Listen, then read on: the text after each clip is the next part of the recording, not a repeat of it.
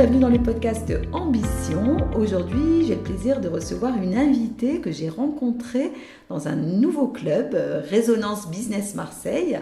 Bonjour Paul. Bonjour Lydia. Paul, tu es directrice artistique indépendante et graphiste. Euh, j'aimerais bien que tu partages avec nous euh, ton parcours, c'est-à-dire comment tu es arrivé à être chef d'entreprise, comment tu es arrivé à être dans l'entrepreneuriat et qu'est-ce qui t'anime au quotidien? Alors, il y a plusieurs questions. Euh, qu'est-ce qui m'anime dans l'entrepreneuriat? Je pense que c'est le fait que je peux choisir quand même un petit peu ma façon de travailler, ma typologie de clients euh, et Enfin, c'est moi qui apporte la façon de travailler et l'interaction de ma relation client. Elle, est aussi empreinte de ma philosophie, de mon éthique et de, de ce que je suis moi en tant que personne unique dans ma façon de travailler. Forcément, on l'insuffle beaucoup plus quand on est entrepreneur que quand on est salarié. D'accord, donc c'est euh, une espèce de liberté de penser et de faire euh, que, tu, que tu apportes en fait à tes clients euh, au quotidien qui, qui t'anime en fait et qui te plaît, c'est bien ça? Oui, c'est-à-dire que je, je personnalise mon service et moi j'ai découvert là un peu à la fin de ma carrière parce que ça fait 25 ans que je bosse et on va dire que c'est ces 3-4 dernières années où je me suis rendu compte que c'est la relation client qui m'animait, qui me portait. D'accord. Donc dans la relation euh, humaine et de proximité. Oui. La relation humaine et de proximité et le fait que euh, donc moi je crée euh, des identités visuelles pour des petites et des moyennes entreprises. Donc ça part du logo, ensuite on va prendre les supports de communication les plus indispensables entre guillemets. Donc ça va être le site web, les réseaux sociaux, la carte de visite, si c'est un client qui a une boutique, tout le parcours client qu'il y a dans la boutique, etc. Et en fait, cette, cette relation-là euh, et ce service que je donne, la façon dont je travaille, elle est propre à moi. D'accord. Euh, elle, est, elle est évidemment, tous les graphistes, entre guillemets, vont avoir un process de travail qui vont se ressembler. Parce qu'à la fin, un logo, ça reste euh, un logo. Mais la façon dont on arrive à ça, et la co-création et l'échange et l'écoute active que je vais avoir avec mes clients est pour moi hyper importante. Effectivement, c'est ce qu'on appelle un peu euh, communément euh, la patte, quoi. Tu auras euh, voilà ta propre patte et aussi eh bien ton originalité et ta personnalité. Mm, oui. qu'est-ce que tu pourrais nous dire par rapport à tes réussites? Quelle est ta plus belle réussite Alors moi, j'ai l'impression que ma plus belle réussite, ça va peut-être faire prétentieuse, mais c'est que j'ai plutôt réussi à la fois ma vie professionnelle et ma vie personnelle. Et c'était, euh, bon, c'est souvent les femmes, hein, on, se donne un peu cette, double ambition. Euh, et je suis hyper euh, heureuse d'avoir fait deux enfants que je trouve géniaux. Avec une maman géniale. Peut-être, il faudra leur poser la question à eux. Euh, mais voilà, je pense que le haut, le, pareil, ce qui est pour moi une très belle réussite, c'est qu'aujourd'hui, c'est des jeunes adultes que je sens euh, épanouis, motivés, ambitieux. Eh ben, tu as réussi, bravo. ils sont indépendants Pas encore, ils sont étudiants. Ils sont étudiants, d'accord. Ça leur parle l'entrepreneuriat? Oh, je pense oui. Je serais pas complètement étonnée si tous les deux seront entrepreneurs. On parle souvent de, mimétisme hein, vis-à-vis des parents et effectivement, alors c'est pas toujours le cas, bien sûr. Euh, la preuve, j'ai des parents qui sont euh, salariés, qui ont toujours été salariés et j'entreprends, c'est tout nouveau pour moi. Euh, donc on peut avoir des parents qui sont salariés, être indépendants, mais en tout cas, si on a des parents qui sont entrepreneurs, ça peut aussi inciter, motiver dans, cette notion de mimétisme. Bien sûr, bien sûr par rapport à ton parcours, euh, est-ce que tu as euh, vécu un ou plusieurs échecs? Et de quelle manière euh, tu as pu dépasser cet échec? De quelle manière tu as pu te relever et continuer d'avancer? Parce que parfois on peut se dire, bien, j'arrête, j'abandonne, c'est trop compliqué. Est-ce que tu peux nous faire part d'un de tes échecs? Alors, j'en ai eu beaucoup et peut-être que Enfin, moi, je me suis rendu compte, parce qu'en fait, on commence à se connaître au bout d'un certain moment. Donc, moi, j'ai 49 ans et je bosse depuis mes 23 ans. Et peut-être que ce que j'ai découvert chez moi, c'est que j'étais une euh, hyène. Je lâche pas. C'est-à-dire hyène. Ok, je retiens l'animal. Euh, les crocs, on lâche pas. ouais, je lâche pas. Je, je... C'est-à-dire que oui, je, alors je suis une hypersensible, donc je vais pleurer, j'ai l'impression d'être au bout de ma vie et tout ça. Mais dès le lendemain, euh, déjà, j'ai des envies. Euh, j'ai envie de me retrousser les manches et tout ça. Ça n'empêche pas les états d'âme, hein, mais j'y vais quoi. J'y vais, j'ai ma croche. Euh, tu es une battante, hein Ouais, voilà. Euh, et, et, surtout, je pense que hum, moi, j'avais besoin de beaucoup, beaucoup de reconnaissance et je trouve que j'ai eu un métier où j'ai eu de la chance d'avoir beaucoup de reconnaissance. C'est-à-dire que mon entourage, mes clients, mes partenaires, des collègues et tout, euh, m'ont toujours euh, soutenu en fait aussi. Mhm. Donc il y a, peut-être cette intuition en moi et ce côté yen, et aussi euh, le fait que ben, on n'est pas seul. Hein, Bien sûr.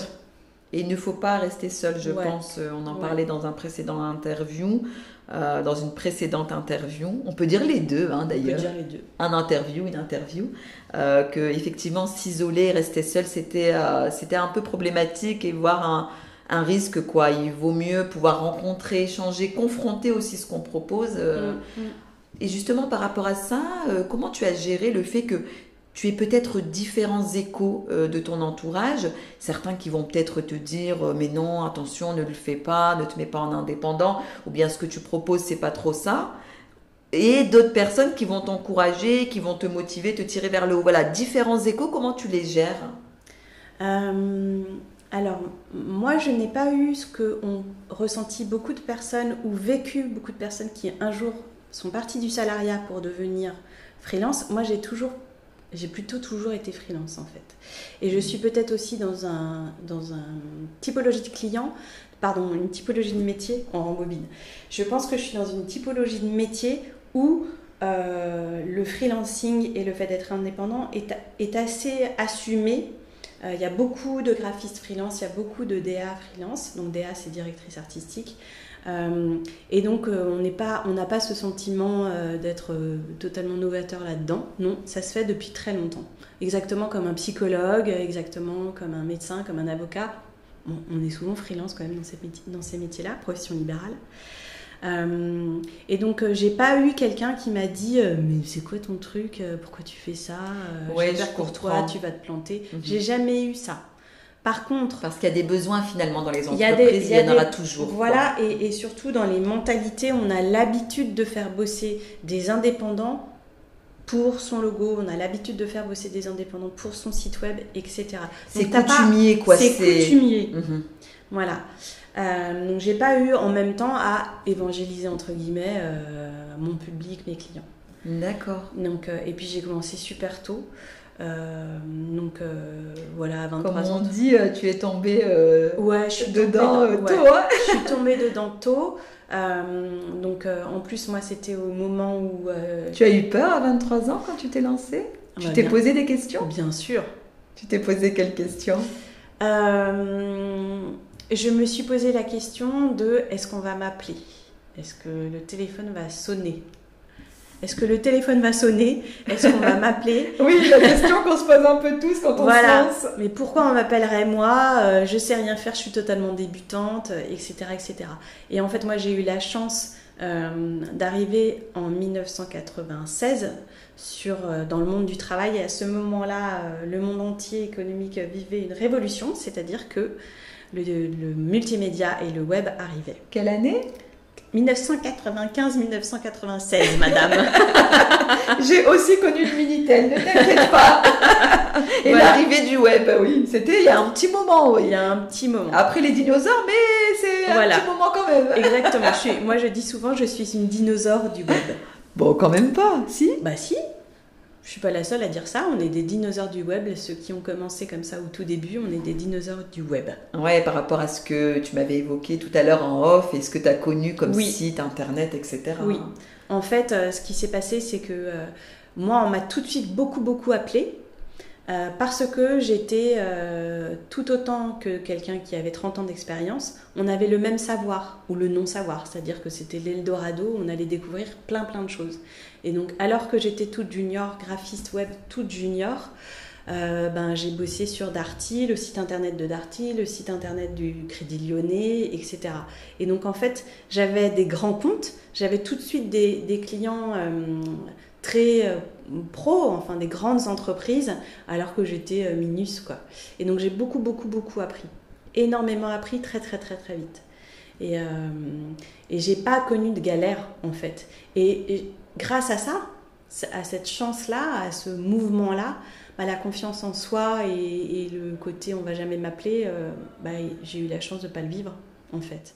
D'accord. Alors parfois au début on a, on a ces doutes-là, on a ces peurs, on a des croyances limitantes et puis finalement eh bien ça glisse et ça fonctionne. Et de toute façon je pense que si ça venait à ne pas fonctionner, on a toujours la possibilité de modifier, d'ajuster, etc. ou de se rendre compte de certaines choses. C'est un cheminement, c'est un parcours euh, l'entrepreneuriat je pense. Oui, oui tout à fait. Par rapport à, la caractéristique que devrait avoir un, chef d'entreprise, par rapport à, des qualités ou en tout cas à des forces, euh, qu'est-ce que tu, pourrais nous dire en fait? C'est-à-dire, euh, qu'est-ce qu'il faudrait, si tu veux, pour pouvoir réussir dans l'entrepreneuriat, pour pouvoir réussir en tant qu'indépendante comme force de caractère? Euh, De pas avoir peur tout le temps de demain. tu as vu ma réaction Ouais, ouais, ouais. Effectivement. En, fait, euh, peut-être, je pense que ça s'apprend, mais peut-être que euh, je dis souvent moi que j'ai cette chance déjà peut-être naturelle d'être vachement dans le présent, dans la spontanéité, dans voilà le aujourd'hui, qu'est-ce qui se passe? Tu as médité, euh, tu as euh, fait de la sophrologie.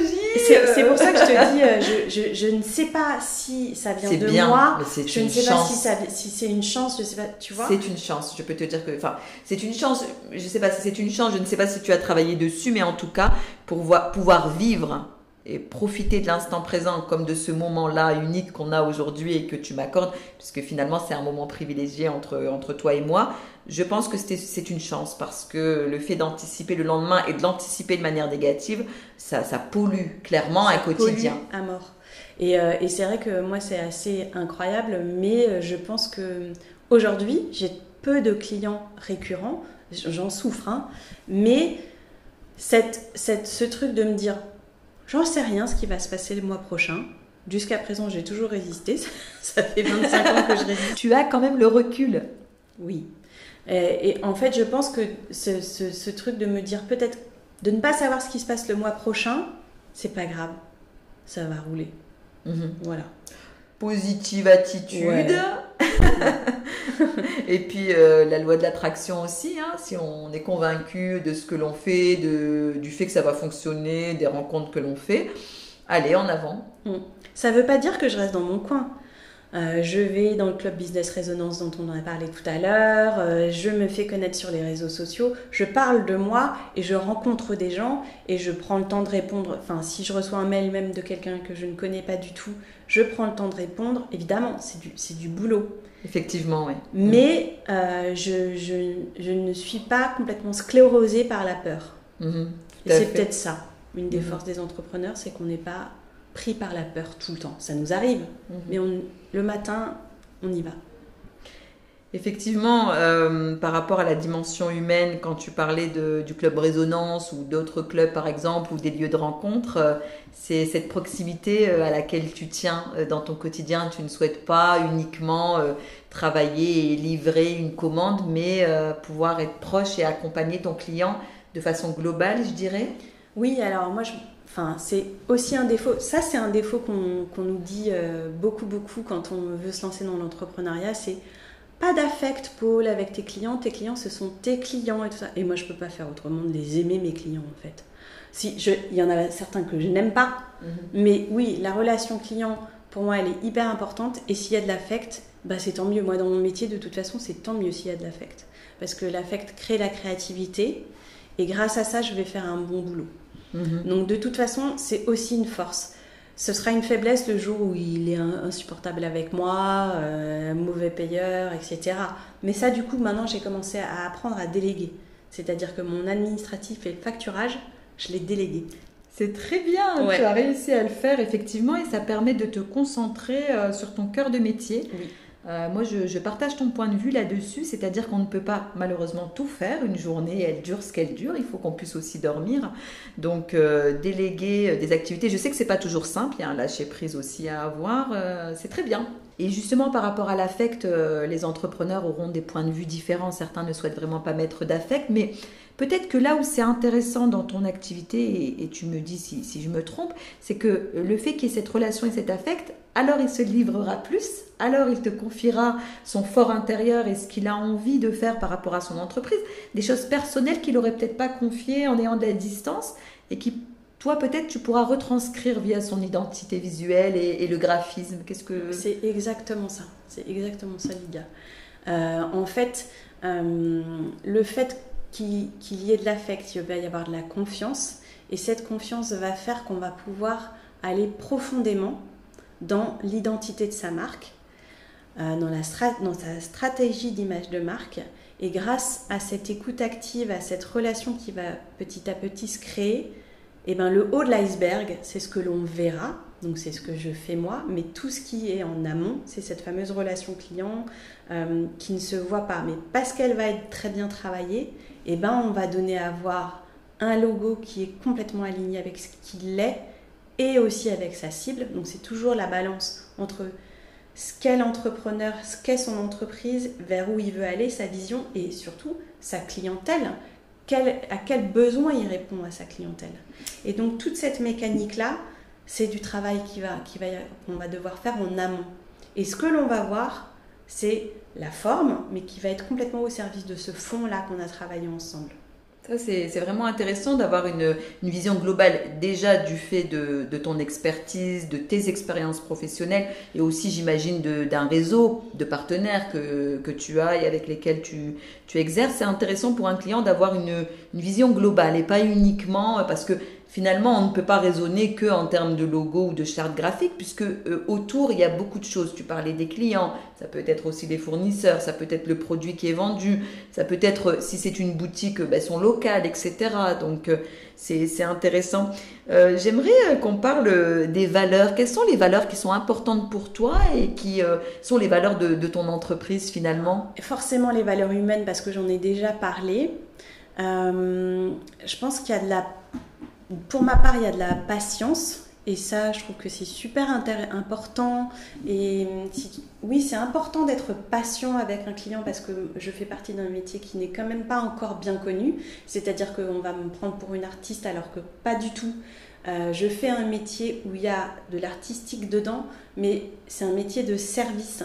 Donc en fait, euh, on n'est pas là pour faire joli, mais on est là pour servir un discours. En fait, logo veut dire discours. D'accord. Euh, c'est intéressant, effectivement, ok. Donc, cette patience-là, cette, cette, euh, cette patience avec mon client et cette patience pour que petit à petit notre puzzle visuel se crée, il, faut y aller petit à petit. Et c'est comme ça qu'il sera pérenne. Euh, ce que je vous disais, ce que je te disais tout à l'heure, c'est que un logo, il doit être bien pensé pour qu'il dure au moins 4 ou 5 ans. Et donc, il ne faut pas faire juste joli. Par exemple, un client qui vient me voir en me disant Bon, Paul, euh, moi, je veux un chapeau sur mon logo. Pourquoi tu veux un chapeau? C'est peut-être une idée hyper intéressante, mais pourquoi? À qui tu t'adresses? De quelle manière? Quelles sont tes valeurs? Exactes Et comme tu me disais tout à l'heure, quel, quel est ton pourquoi? Vers où tu veux aller, etc. Quelles sont tes forces et tes faiblesses? Est-ce que ton concurrent, il a un bonnet? Si tu as un bonnet, on va pas faire un chapeau. tout à fait, oui, je vois ce que tu veux dire. Il y a un certain nombre de questions auxquelles on, doit répondre si on est dans la commande d'un logo. Et c'est pas juste euh, je veux telle couleur, telle couleur. Puisque par exemple, euh, je vois pour le logo de la chronique des entreprises, euh, j'ai souhaité le jaune parce que le jaune, c'est la créativité. Et je suis complètement dedans. Mm. Euh, une autre personne va choisir une autre couleur parce que c'est autre chose. On le voit. Euh. Et par contre, logo qui veut dire discours, tu, tu parles de quelle langue Le latin? Alors, je crois que c'est du grec. C'est du grec ancien. D'accord, bon. À vérifier. On regardera, on va vérifier pour, pour, être sûr. Mais effectivement, moi, je ne vois vraiment pas un logo comme quelque chose voilà, de, du one shot. C'est quelque chose qui est travaillé quand même. Oui, hein. oui. et c'est les fonds d'une identité visuelle, d'une image de marque. Et c'est grâce à cette, ce logo, cette identité visuelle que les autres supports de communication vont être cohérents. Tout à fait, parce qu'on doit déployer derrière. Après, on déploie. Tout à fait. Il faut que tout soit cohérent, homogène jusqu'à la signature web, le site internet, etc.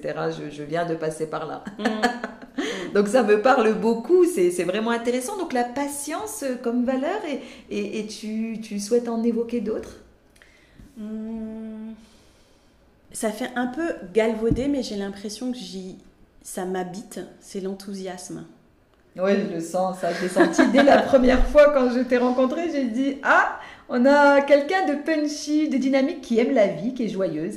Et, ça, ça fait du bien. Mm. Parce que parfois, bon, moi je ne leur en veux pas, mais parfois euh, des discours négatifs, pessimistes ou des personnes où ça va jamais bien, parce qu'on a le droit de ne pas aller bien. On a tous nos problèmes, on a tous nos soucis, mais ça fait du bien des personnes positives et tu en fais partie et merci. Merci. Donc l'enthousiasme, c'est intéressant. Ouais. Et je, et je pense que quand on travaille avec moi, on, on, passe des bons moments, en fait. C'est aussi euh, le but, c'est-à-dire que quand on, exerce, euh, l'idée c'est de pouvoir aussi euh, apprécier ce que l'on fait, aimer, s'épanouir, parce que si on le fait, bah, de toute façon ça se ressentira. Oui. oui, oui, tout à fait. Avec le client là, et le résultat de, de la commande. Donc, très intéressant. Paul, je te remercie pour ce bel échange. C'était vraiment une interview euh, authentique, comme, euh, comme je les aime. Je te remercie de nous avoir livré euh, eh bien, ton parcours, ta vision de, l'entrepreneuriat. Merci à toi. Eh ben, merci Lydia pour cette interview. J'étais honorée que tu m'appelles. et ce sourire que vous ne voyez pas maintient la discussion à flot. c'est top. Merci beaucoup. Ah oui, une discussion qu'on pourra poursuivre. merci à toi, Paul.